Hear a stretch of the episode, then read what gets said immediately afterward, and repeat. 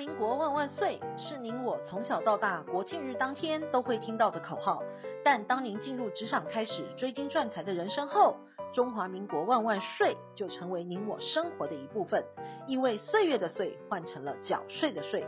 纳税是人民的义务，但节税是您我的权利，所以唯有正面对战，才有博胜的机会。聪明的您，就是要有强大的应税智商。每周二与五，Cindy 都会与您在空中一起练睡功，也欢迎大家持续练功。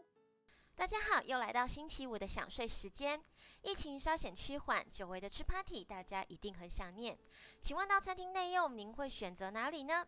同样的，多数国人也超过一年没有出国旅行了。如果解封之后，您想去哪呢？或许人们世界移动过去一年是静悄悄的，但国际间的税负交换可是通行火热。巴菲特曾说过：“只有退潮的时候，您才知道谁在裸泳。”当 FATCA CRS 的上路，地球上各个紧密的合作、税务讯息、金融资讯全面揭露以及交换，让各国不再因为资讯差而失税。政府取得的收入有很多种，像是发行国债、提供服务收取的费用、罚款、民众的捐款以及税收等。税呢，又可以称为税负、税捐、租税，是指政府向纳税人强制征收的货币，是由法律强制执行的，也是人民要负担的义务。政府取得税收后，应用于各项公共建设以及各项公共的服务，使人民享有更好的生活以及环境。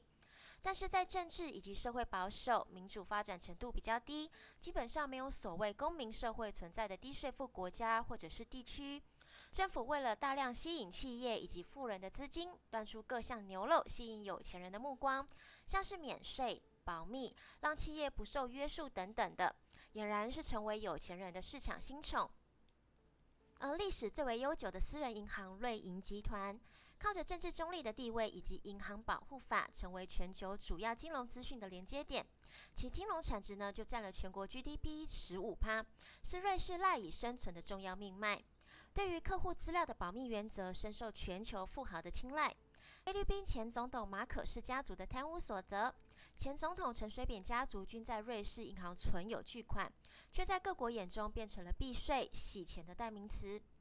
一百零三年，瑞银迫于美国以及各界压力等，承诺会协助防止外国公民在海外避税，将会自动向其他国家交出外国人瑞银账户的详细讯息。而在九十八年呢，美国借由控诉瑞士银行等私人银行协助富人避税，成功取得美国富人在瑞士银行的名单，估计已经追出海外富人资产的补缴税金已经达到四十亿美元，使得瑞士越来越难维系避税天堂的龙头地位。美国发现有钱人都将资产移往海外了，因为过去各国税制不一样，资讯又无法互相流通，潜藏不少避税的空间。不少富人因此将资产移往海外避税。经过调查，美国大约有六百多万双重国民是居住在海外的。为了向全球公民查税，寄出了肥咖条款，展开海外大查税。弃税的人数呢屡创新高。过去令人称羡的公民身份风光不再，反而成为恼人的负担。追讨的境外所得呢，是金融海啸之后各国政府解决财政困难的重要解方。肥咖法案只是第一步，为了让国家收到应有的税收，揭开国民境外资产的追税行为，共同申报准则 CRS 应运而生，又有全国非卡条款之称，让全球金融资讯透明化，来打击海外账户跨国逃税以及不合理避税的行为，将藏匿在海外免税天堂的所得全部都抓回来课税。台湾为了与国际接轨，在一百零六年推出了台版 CRS 的作业办法之后，迅速在高资产人士中引起了极大的关注以及回响。自一百零八年起实施台版 CRS，金融账户呢必须要在当年底前就净资产余额达到一百万元以上的个人账户，或者是两百五十万元以上的企业账户完成尽职的调查。并且要依规定，在隔年六月底之前提供日本、澳洲两国高资产税务居民以及企业账户提供给财政局，并在同年的九月进行 CRS 的资讯交换。根据统计呢，我国去年提供给日本是近三万笔的资料，账户的金额呢有九千五百四十八亿元；日方提供给我国居住者的资料呢有五万两千九百五十九笔，金额共两百三十五亿元。至于我们提供给澳洲的资料呢，有八千两百五十八笔，金额是一千零六十亿元。而澳方提供给我们的资料呢，则有十八万九千五百三十三笔，金额有九百四十一亿元。今年我们新增了英国成为第三个共同申报准则的资讯交换国，我们双方呢将在今年九月进行首次的交换，共同打击反避税，使得富人藏匿在海外的难度又再提升了。政府为了打击反避税，早在一百零五年就通过了受控外国公司 （CFC） 以及实际管理处所 （PEM） 相关规定的修正，使未来部分企业在海外的资产、公司账户将会逐渐浮出台面，且加上国际洗钱的标准日渐严苛，海外的资产势必透明了，且可以课征到以前无法查核的地下经济，过去流失的税基有望寻回。但是上路的日期呢，预估会在明年。如果您的资金想要安全回台，资金回台专案会是一个好的选择。政府为了让富人的海外资产可以安全的回台，在一百零八年八月推出了资金回台专案，为期两年，将在今年的八月十四号截止。届时呢，将无法再适用优惠税率十趴。根据财政部的统计，截至一百一十年六月十四号为止，境外资金回台申请案呢有一千一百四十九件，申请汇回的总金额呢有两千四百二十亿元。尤其是在五月十五到六月十四之间，新增的申请案件有五十四件，共计有一百三十亿元，是专法实施满一年之后首度单月申请汇回资金是突破百亿元的，显见抢到资金回台专案的末班车情况相当的踊跃。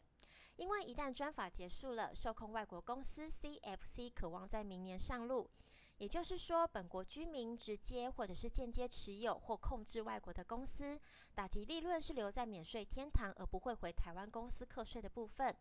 明定呢，课税的范围有三大的类型。第一个类型是我国的税务居民持有该公司五十趴以上的资本额或者是股份，将会被视为公司实际的拥有者。第二个呢，是台湾的税务居民对该企业是有重大影响力的。第三个是我国税务居民、个人股东、配偶以及两亲等之内的亲属，合计持有该公司的企业股份或者是资本额是占十趴以上的。不论盈余你有没有汇回来，都需要记录台湾的母公司当年度所得课税。而 PEM 呢，是指实际管理的处所，因为过去是按税制，境外盈利事业呢就只就境内来源所得来课税。因此，部分的投资人实际营运都是在国内的，但是借由低税负国家或者是地区设立境外公司，转换居民者的身份。因此呢，修改若境外公司的重大决策地地点主要都是在台湾，且账册、报表、会议记录也都是保留在台湾的，就要依照实际管理原则，视为台湾公司来课税。近年来，国际反避税从口号到成真，企业将巨额的海外收益停泊在境外公司，或者是个人将海外的资金停泊在香港、新加坡等境外账户，避税的空间已经明显限缩了，且税务的风险大增。因此，企业或者是个人应该要好好检视一下投资的架构，有效使用海外税额扣抵，以降低您的税负。享税专题已经快一岁喽，感谢所有享粉的收听以及支持，我们将推出享税好康，我们开放甄选享税的专题，你有没有特别想要了解的税务内容呢？请在卓越的粉丝专页上面，或者是透过 email 的方式联络我们，具体写下您的问题或者是需求，一经采用播出，我们将赠送传财家业世世代代一书，让您的税务知识更上一层楼。今天的想睡专题就分享到这，我们下周空中再会。